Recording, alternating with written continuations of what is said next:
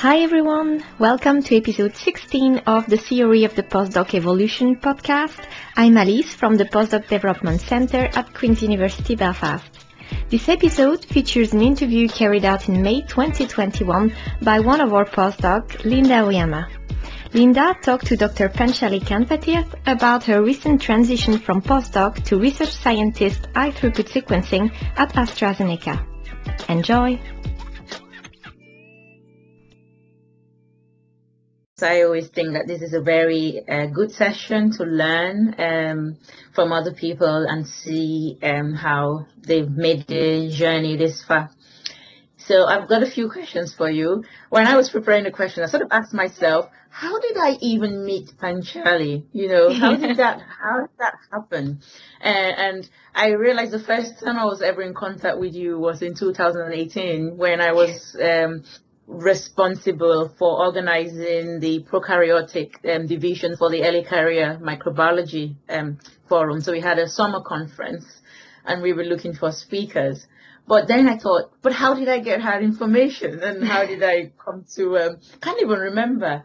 But since then you've been really, you've been really helpful and you get back to me really quickly. So for everyone's interest, um, Panchali is currently a research scientist HTS. Now, I, I tried to Google what that means, but I might get it wrong. So I'll let you explain that later on. At AstraZeneca, um, she's recently moved to AstraZeneca.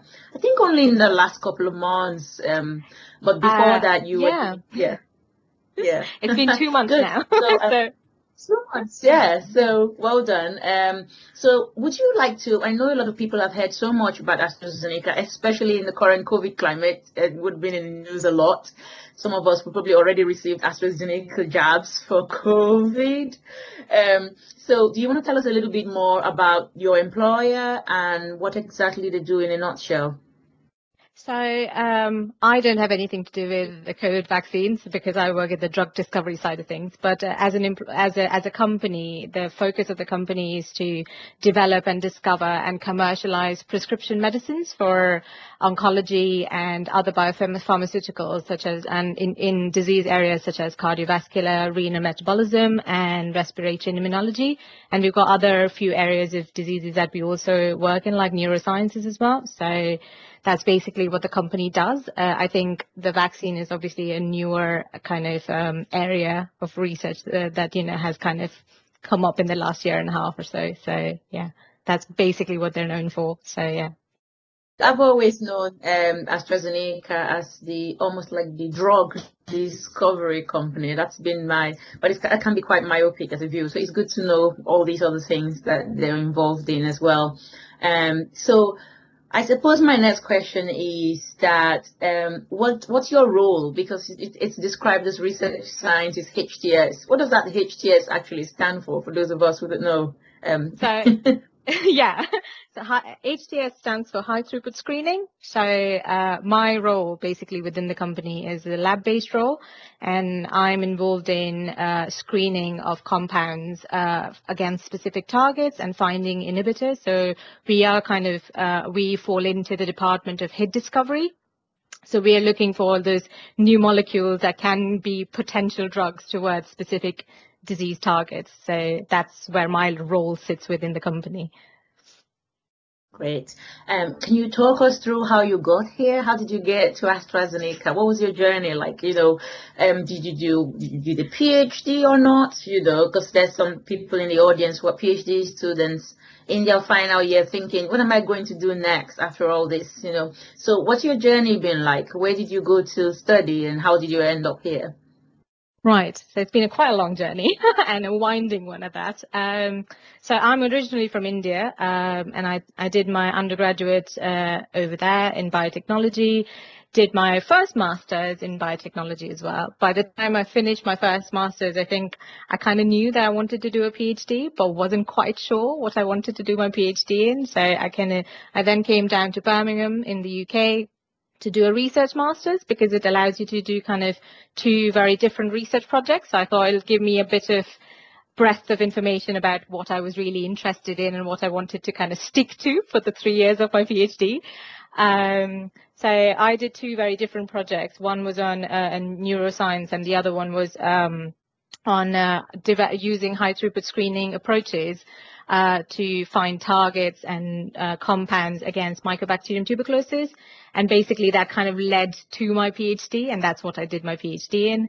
And by the time I kind of I finished my PhD, I was, you know, wondering what I wanted to do next and, you know, if I wanted to do a postdoc or not. And I kind of got interested in what happens in in vivo models uh, of infection and how treatment affects the, uh, you know, the systems inside our body. So then I applied for a postdoc position at Cambridge, got the postdoc position while I was still writing up. It's a bit of a stressful transition from starting a new job and writing up and, you know, giving, doing my Viva. So that was, that was an interesting kind of move over. Um, but since I've been in Cambridge, uh, I, I, did a bunch of other things. I collaborated with um, GlaxoSmith on developing a, a vaccine candidate for enteric fever. And I think it was so I applied for a BBSRC uh, flexible talent mobility grant that was coming through to Cambridge. And that basically allowed me to have my first introduction with AstraZeneca. Uh, and I basically wrote up a project to do with uh, uh, to kind of do in collaboration with AstraZeneca, and that allowed me to, to kind of go there and work with the scientists within the company. And it was a mass spectrometry imaging based uh, project. So from then on, I kind of, you know, I had my first insight into industry and I was like, oh, you know, it's not because you you've got, you always got this perception of industry from the outside that, you know, ah, are they going to be quite, you know, rigid in how they do their work and you don't really kind of get to bounce around ideas or come up with ideas or publish or all of those things. And I think I kind of had a little bit of insight and then I applied. This job came up in the last year when I was looking for jobs in the middle of a pandemic. so I applied for it um, and then, you know, I got it. So I was quite pleasantly pleased and optimistically started the job and I'm quite happy in the first two months. So yeah, that's how my journey, you know, has ended up in AstraZeneca. That's excellent. That's really good. Um, I'm surprised after all three years of chatting with you, I don't know that much information. well, now you know. but that's good. Um, so you mentioned the flexible talent mobility grant. Um, yes. And I'm sure that this is something that maybe some of us haven't heard of before. Um, so I'll probably be going a little bit off tangent here, but I think it's interesting to pick up on some of the things that come out of this. So is this a grant that is available only to postdocs or is it also available to PhD students, and do you have to be employed with an employer already um, to apply for this kind of grant?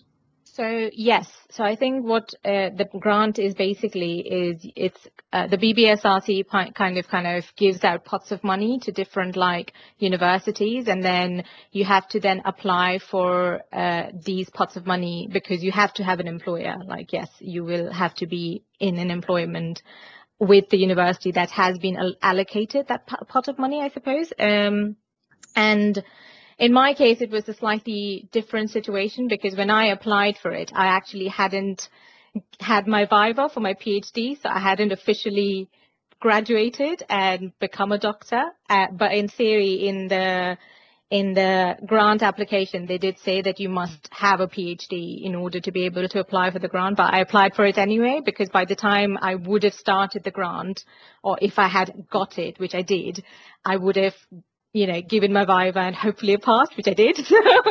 um. So yeah, so that's, I think, how it works. And I think obviously when you do apply for that pot of money, it's kind of, you have to have like a collaborator in place and you have to have your PI's permission because it wasn't the project that I was employed to do my work, job on. So it was kind of like a, a tertiary project that right. I kind of, you know, was involved in. So yeah. But my, my, yes. my supervisor was very supportive and he was like, yeah, go for it. It's fine. Yeah. So.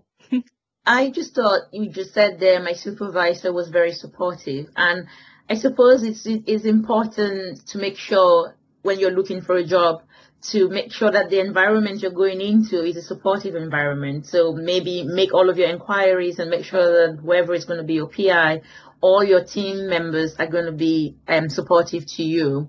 So that's really important because that comes through all the time, doesn't it? Very, um, very much so. I think yes. I think it's not because you you join a place not only for the for the science and for the interest. I think it's also for the kind of people you work with because you're going to interact with them on a day-to-day basis and i think that's quite important. Uh, you only realize that a bit later on i think when you grow up and you've been in like different situations over time so yeah.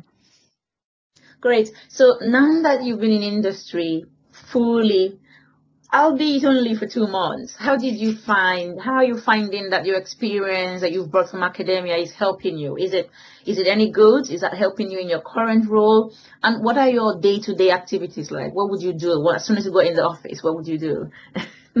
oh, I do think I I think you know we always have this idea that ah you know whatever we do in academia is probably not going to be quite useful in industry and you know we we won't be able to transfer our skills over. And I don't think that's true at all because all your experience that you bring in uh, I think it's definitely and it also gives like a fresh perspective to people in industry. So you know, if you go into an open environment and you suggest, oh, you know, this is how I've been used to doing it. Maybe this is something that can be applied here. And if people are open enough, they, they're quite, you know, happy to kind of take that on board. At least that's what I found because I found that people within the group that I work with and within the company itself, I think are very open to new, you know, I, they've got so when I had my first induction and, you know, when I started, they've got this thing called speak up culture. So they often like encourage newer members of staff because they come from different parts, they come from academia, they come from different companies, they're at different levels. So they bring in a lot of different perspectives. And I think that's quite positively taken on board. So uh, I think that's that's been my experience. Um, and in terms of a day-to-day thing, I think when I get in to work, I think because I'm on a lab-based role and I've only started my two projects, which is very exciting now, um, uh, I often kind of just I get in quite early, so just because that's me, I get in by quarter past seven, which is um, for a lot of people is, and it's also another thing to mention is it's it's quite good because when I moved over from academia, I'm I was worried about not being able to plan out my day and being quite restricted into like a nine job, and which is not the case. I think you can there's like flexible uh, timings that you can work with. So people start anywhere between seven to like 10 and then they finish anywhere between like three till six. So it's, it's quite flexible in terms of what, what you can do within that day. And my day-to-day job is basically, uh, I'll get in if I'm running a primary screen, for example, uh, I would have ordered compound plates from who we call compound management. So the guys who are basically kind of handling all the compounds and the libraries will kind of set up all these plates for us and then we kind of bring them upstairs. And depending if it's a cell-based assay or a biochemical assay I'll set up my assay. Um, so there's two things that we do. We either run the assay on, on automation which is like these really fancy robots with like the robot arms and things like that uh, or we just do it uh, on like um, standard equipment, but it's it's considered manual. For me, that was like in academia, I thought that was high throughput, which wasn't quite high throughput. Uh, when you the scale of things is slightly different when you get into industry. Um, and I'd probably set up my experiment, you know, run the experiment through through the day, and then analyze my data at my desk or at home. At the moment, you know, it it's slightly more flexible because you can work from home because that's what everybody's been doing through the pandemic. So yeah. Yeah, that's really interesting. So, how do you? What are the posts within your um, company? Do you think are is available to PhD students and postdocs? Are they similar roles, or what are the posts can people be looking out for? Um, so there's plenty. I think so. Uh, AstraZeneca also have like a postdoc uh, program, so you can apply for a post to do a postdoc within within the company, which I've heard is quite good. Uh, and people have come away with like quite good experience. Either have continued on to stay, or kind of gone on and done other things, or gone back to academia. Um, or you can apply for a lab-based role like mine. Um, and there's like other roles as well. So there's, I think there's something called a, a medical, um, medical sales liaison as well. Uh, where basically you kind of uh, go and kind of talk to healthcare professionals. But um, I think that's one of the things that you can apply for. Or there's, you can always get into business development if you're interested in that aspect of the company. Uh, there's scientific communication. So we do quite a lot of internal and external scientific communication as well. So there's roles for that as well that you can get involved in. So yeah, I think there's plenty to get your kind of hands on.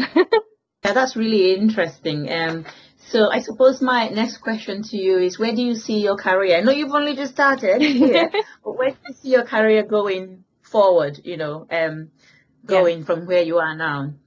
Um, so I've got, well, I've got plans. Um, so I'd like to kind of obviously progress in my role and kind of you can go from you know research scientist and you can go up to like you know team leader and you know and potentially that's more my aim. I'd also like to, so AstraZeneca has also got this really good thing where you can do secondments within the company. So you can go and work in another department for a year and, you know, you can do other things and get skills and either come back or if, you know, lots of people stay in the new department that they move to. So I'd quite like to, you know, get involved with like things like clinical trials and things like that. So that's maybe something that's on my radar to like get a secondment in. So um, that's, that's the plan and we'll see how it goes. Sounds like a perfect plan. Um, and so, how does your new job allow you to balance that life with your own family members? If you've got your own family, with your friends, and all the other social activities that you've got to do, and how does that? How does this job allow you to do that? Um, so I'd like to say that the work-life balance is very good, at least for, you know, what I've observed in the last two months. And I gave a talk yesterday with a bunch of other women in drug discovery, which was an external event through AstraZeneca. And all of them have had families while working for AstraZeneca. And one of them was talking about her experience, and I can only, you know, kind of paraphrase.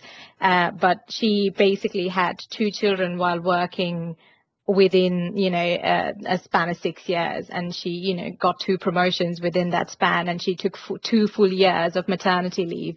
And to be able to do that and also have like a career progression it, i thought was quite amazing. And to be able to you know not feel like it's any hindrance or you can balance both things uh, is quite like inspirational for me. Uh, so and also experiencing a good work life balance at the moment. I think it's it's it's quite good i'd say. So yeah I'm asking that question obviously because I'm biased. I've got a family yeah. of my own. And of course. I think that a lot of people either worry about whether or not they should move on with their relationships or with their family lives or change a job at this time, especially because they're not sure how that's going to be perceived. So it's really encouraging to hear that.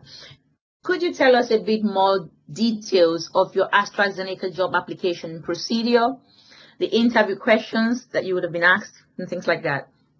Um, so the application procedure is, I mean, fairly standard in terms of, you know, there's there's an online portal that you can obviously the there's a link often on job adverts that will take you to an online portal and you've got to fill out your application form and you can, you know, attach your CV and all of those details that you need to put in into a standard uh, application. Um, and I think it takes a while. I think I was a bit surprised because normally in academic applications you apply and within a certain, you know, period, which is often shorter than when you apply for, you know, an industry position, you kind of hear back. Uh, with companies, it's slightly different, at least with my experience when I was applying. Uh, and they often have several rounds of um, interviews. So when I had or when I applied, not only to AstraZeneca, but this is just kind of generalizing, you normally have like an HR call with the HR person and they kind of filter you out and then you get another phone interview potentially. And then you, after the phone interview, then you get another, you know, interview that you're called to, which eh, in AstraZeneca has got two rounds. So you obviously there's a technical interview and there's a values based interview which they often tell you more about when they, you know, when you're called for the interview. And uh, the technical interview, obviously, you have to give a presentation about your, you know, what you've done, and they ask you questions on that. They test your technical, and that's like half of the technical interview. And then, so there's a presentation, technical interview, and then a values-based interview, and then you just, you know, yeah. So, uh, and the questions are depend, you know, the values based interview, you're kind of given a package to kind of talk, you know, read through and prepare for it. Technical interview, techniques based, as it says. Uh, so you asked, you know, job specific questions and your experience with working with specific instruments, those things. So, yeah. Yeah, that sounds like a lot of interviews um, for one job. Um, yeah. what, what is it is. the end? Um, did you make any sacrifices for your career? And would you change any of these decisions? Oof. Um, I wouldn't say it was sacrifice, and I don't. Uh, I think I've had quite a lot of learning experiences along the way. Um, I think thinking back, probably taking a, a postdoc position while I was finishing up my PhD was a bit too stressful. But I think, I think I came out of it learning quite a lot of new skills. Uh, but I don't necessarily think I have any regrets per se, or wouldn't change anything. So yeah, uh, I think I've kind of had quite a lot of learning experiences and yeah, you fail, you kind of get up, you learn from it, and then you kind of apply those, you know, learnings somewhere else. So, yeah. How do you feel in terms of liberty as a researcher in industry for publications and IP? Well, so I, I consider this quite a lot when I moved, and I think I kind of ummed and ahed about it. I was like, oh, you know, you might be not be able to publish and, you know, all of these things. But actually, it turns out that they're quite they're quite open to you wanting to publish and they you know they, it's quite uh, one of those things where when i applied for the you know interview they were like oh you know we want people to publish and you know come up with ideas and collaborate outside the company. So for me it's like okay well and because i had that uh, FTMA grant with uh, with people at AstraZeneca. We are now writing a publication. So I, you know, I knew that you can publish within the company, and they encourage it. So yeah, and I think that's quite good. So. That's lovely. Thank you so very much. We've got one more minute. And in that time, I just wanted you to say, ask you, you know, is there anything else you would like to tell us? You know, the PhD students here, the postdocs here, um, is there anything you'd like to tell us? Is there any point about your career you would like to make? And what additional advice have you got um, to those of us listening to you today regarding our career?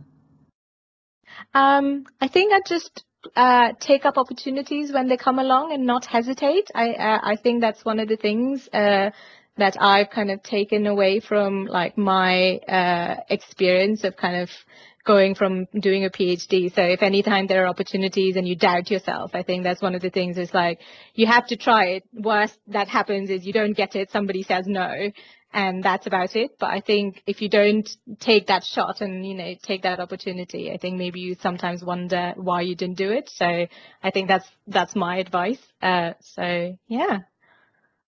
So take home message, take up the opportunities when they yes. come um, yes. and don't hesitate. Try instead of wondering what would have happened if you tried. I think yes. that's a really and don't worry about failing either. and don't, don't worry, worry, about, about failing. failing. yeah.